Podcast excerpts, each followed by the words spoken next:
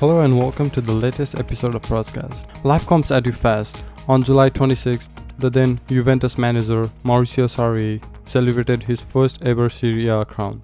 Not even a fortnight later, now he's out of the job and looking for one. We'll get much more into that, but first, we'll start in the Etihad Stadium. It was Rafael Varane who stole the show for all the wrong reasons. The French World Cup winning centre back, who's won the Champions League with Real Madrid for multiple number of times, made two blunders, and Madrid side were without their inspirational captain Sergio Ramos, who was looking from the stands. Dismal display from Rafael Varane. Uh, the question coming into the game was how Eder Militao was gonna perform, but it was Varane who did all the damage for Manchester City. Make no mistake, Manchester City fully deserved their win. They attacked from the get-go. Uh, they are not known for the defending. Uh, they don't really defend under Guardiola. Uh, attack is their best form of defense, but it was them who prevailed against Zinedine Zidane's Real Madrid. Zinedine Zidane tasted his first knockout defeat with Real Madrid as a manager. On this day, Rafael Varane made two errors. Full credit to Gabriel Jesus, who made sure he put enough pressure on the defender. It was a professional display from the blue half of Manchester, and now they move on to the quarterfinals, um, especially crumbling against Tottenham last year after being in a winning position. Uh, this comes as a huge boost to their chances.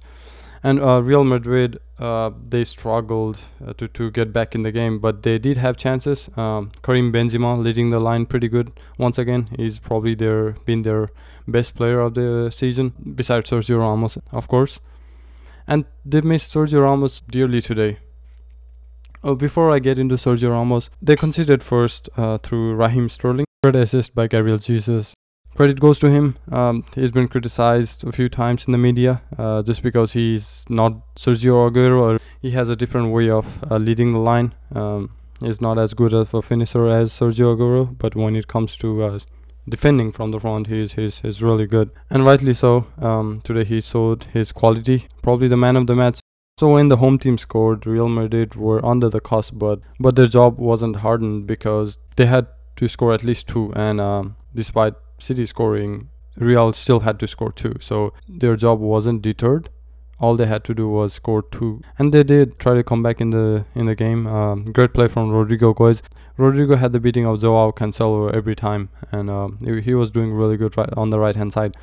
On the left, though, plenty of disappointment. Eden Hazard, unpopular opinion, Raheem Sterling is what Real Madrid want Eden Hazard to be. It's, it's going to be struggle struggle for uh, Eden Hazard to to stamp his authority ne- next season. I, I think it's going to be a, a make or break season for Hazard next year. Uh, this was an injury block season. People will give him leeway for that, but next year, uh, especially being at Madrid, all the fan base, all the media uh, scrutinizing his each and every action.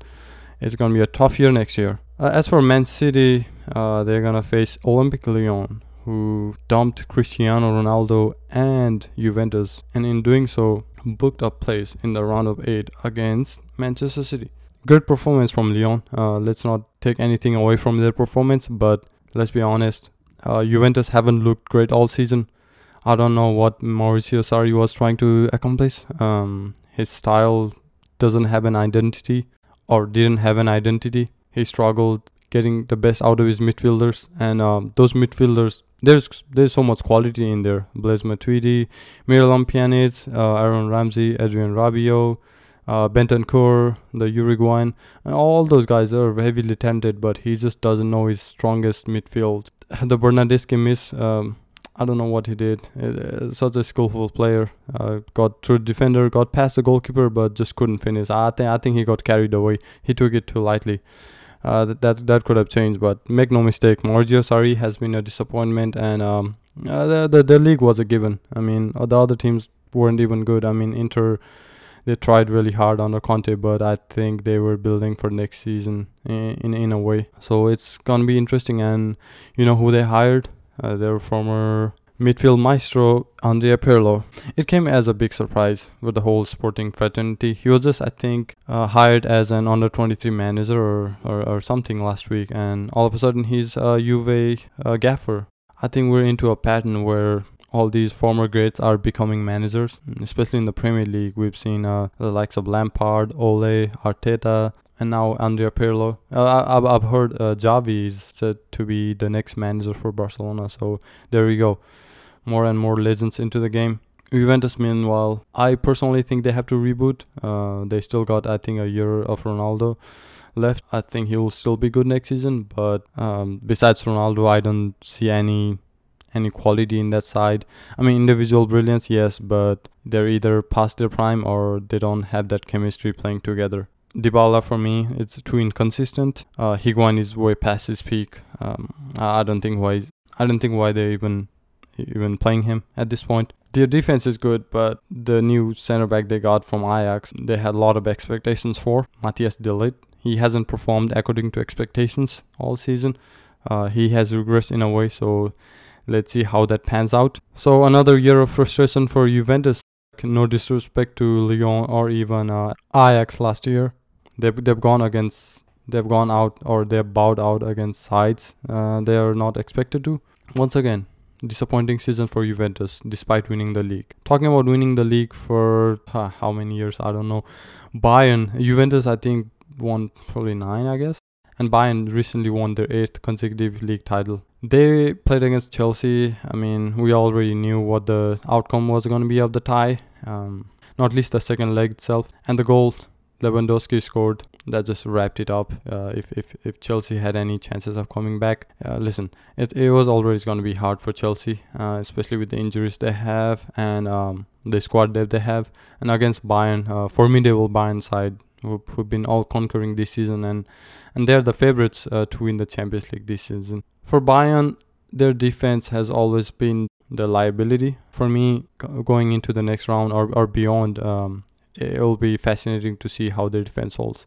For them, uh, they've gotten Niklas Süle back. He's a he's a good defender, but he lacks pace. So against uh, sides that have a great deal of pace, uh, it, it's going to be a struggle for for Bayern. They will face Barcelona next. It, it's going to be an interesting encounter. Always has been between the two sides. Barcelona got or Barcelona scraped past Napoli yesterday. Uh, Lionel Messi, one of the greatest, or probably the greatest of all time. Look at that goal, man! Just stupendous. Look at him. He's going down. He's pulled by three defenders. He's about to touch the ground, but his balance to get back up and score that sublime curler. David Ospina, I felt should have saved it, but make no mistake, it was just one of those Messi classics. Few years down the line, we'll look at that goal as one of his best goals. And the thing with Messi is, if if any other player scores that kind of a goal, um, it will definitely be his her her top ten. But not with Messi because the magnitude of goals he's scored is just terrific. See, I, I really want to interview Messi and uh, ask him about his goals if if he remembers. Scored I think 700 plus goals. I might be wrong here, but out of this world. He's from a different planet. Barcelona, they were three goals up at at certain point in this tie, and what has happened before, uh, especially last year against against eventual winners Liverpool, uh, they got scared, and scared they were today. Interesting tactics from Gennaro Gattuso, and I felt like they didn't have a target man. They should have brought Milik, or he should have brought Milik pretty early in the game, mm, so that Mario Rui and uh, other wingers could cross into the box, especially Callejon, who's a who's a really good crosser of the ball. Interesting tactics, but I would have probably changed it sooner. Let's not forget Barcelona were under the cost because after Napoli scored that penalty, um, if if Napoli scored another goal right away, we've all seen before things can happen in the Champions League pretty quick, and teams like Barcelona have struggled or bottled it lately. So big win for Barcelona there. Next up is, like I said, Bayern. Uh, big game, class of the Titans, I should say. I'm looking forward to it. It's a single-legged tie, so I think it, it suits Barcelona more uh, than Bayern, as opposed to a two-legged tie. All-conquering uh, Bayern side. One thing I wanted to point about the handball goal that Messi scored. I would have loved Messi to be honest there. It was a handball. The VAR checked it, and rightly so. It was disallowed, but would have been even better if Messi would have been honest with all of us. Now, listen, going back to years, um, Henry's handball and even Maradona's handball uh, cameras, but it, there was no VAR, so it will easily be spotted. So I feel like players should be honest at this point. We all expect him to act that way just because of the class he uses, but still, uh, kudos to VAR there. So moving on, uh, Champions League resumes this midweek. Um, it, it, they're all going to Portugal for the bubble. Talking about the bubble, let's move on to the NBA bubble down in Orlando. Great things going on. Quality basketball. Teams doing really well uh, that struggled before the pandemic. Guys like TJ Warren coming out of their own shadow. How good he has been so far. It's just amazing. He's, I think, averaging 35 points per game and he can miss us out right now. That's how good he's been. Other players that have been good there are Portland's Jusuf Nurkic and Zach Collins. The big duo is back. Uh, they've been doing well. Phoenix Suns, I think they they've gone five and zero. Oh. What a surprise! They're a young side and they struggled before the pandemic, and they've always done last few years. Look, Devin Booker has always been good, but they're showing signs of uh, improvement. The Phoenix Suns, and I feel like this season might come too early, but starting next season they'll be a force to reckon with. As far as other players go, Michael Porter Jr., uh, the Mizzou product, has been fabulous. Denver Nuggets have had two players who who, who are trying to break through uh, Bol Bol and Michael Porter Jr. Listen, he's always been a talented kid. Michael Porter uh, Jr. He was drafted last year. He had uh, his fair share of injuries, back injuries, but now he's slowly coming into his own. Fair enough. Talking about winners, there's a few teams uh, I've already mentioned Phoenix Suns and Portland Trailblazers. The Toronto Raptors have been dominant. I think they are dark horses this time around. Funny, isn't it? They're the defending champions and we still call them dark horses. That's because they lost their best player, and despite losing their best player, they seem to get better. Uh, they had one off day uh, last time. Other than that, they've looked really good. Looking good are Houston Rockets as well. Uh, they're playing small ball, but they defeated LeBron-less Lakers. The duo of Westbrook and Harden looks ominous at, at, at this point. They're a team to look forward to, and uh, it's, it's going to be interesting. Luka Doncic and Kristaps Porzingis are looking good as well. And last night they beat uh, Milwaukee Bucks. The game went to overtime. Talking about Milwaukee Bucks, they're the best side in the league. They've not had the best of bubbles so far, but they're preparing for the playoffs. Let's not forget. They're already in the playoffs. They've already clinched the number one seed. And Giannis, his spin moves, amazing. Uh, I've never seen someone spin as much as him. He's just out of this world. Talking about Giannis, he's also one of the contenders for the best defensive player of the year or the defensive player of the year. You know who he's going against? Anthony Davis a great defender. Make no mistake, one of the top five players in the league for me. He's, however, if you noticed his fourth quarter struggles, then if you're a Lakers fan as well, it'll be a massive concern. You know how many points he has uh, scored against the LA Clippers in in the four games in fourth quarter? Zero, four, four, two.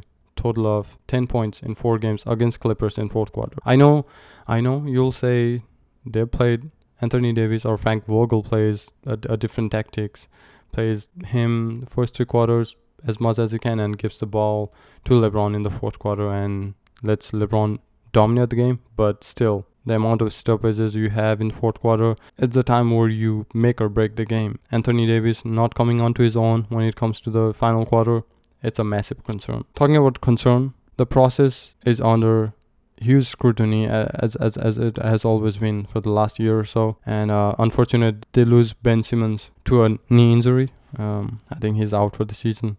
He might be out for the beginning of the next season as well. They should have never really signed Al Horford for that amount of money. Um, he hasn't fitted in well. Joel Embiid, I don't know. On on his day, he's unstoppable, but he needs to have his day every day.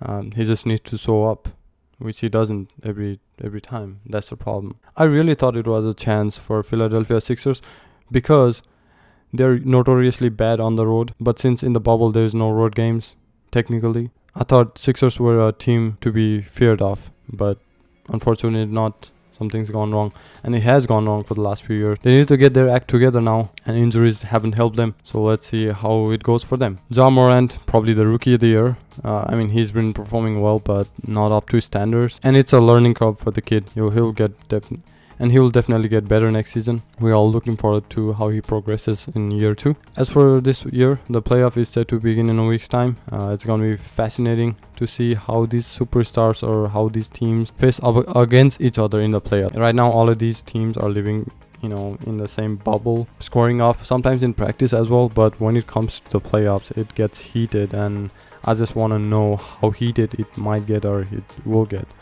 it, just sets out for a great year. That's all for today. Thank you for listening. Please subscribe to the channel on Anchor, Apple, Google, as well as Spotify. I'm also on YouTube as Proscast. Thank you for listening. I'll see you next time. Bye bye.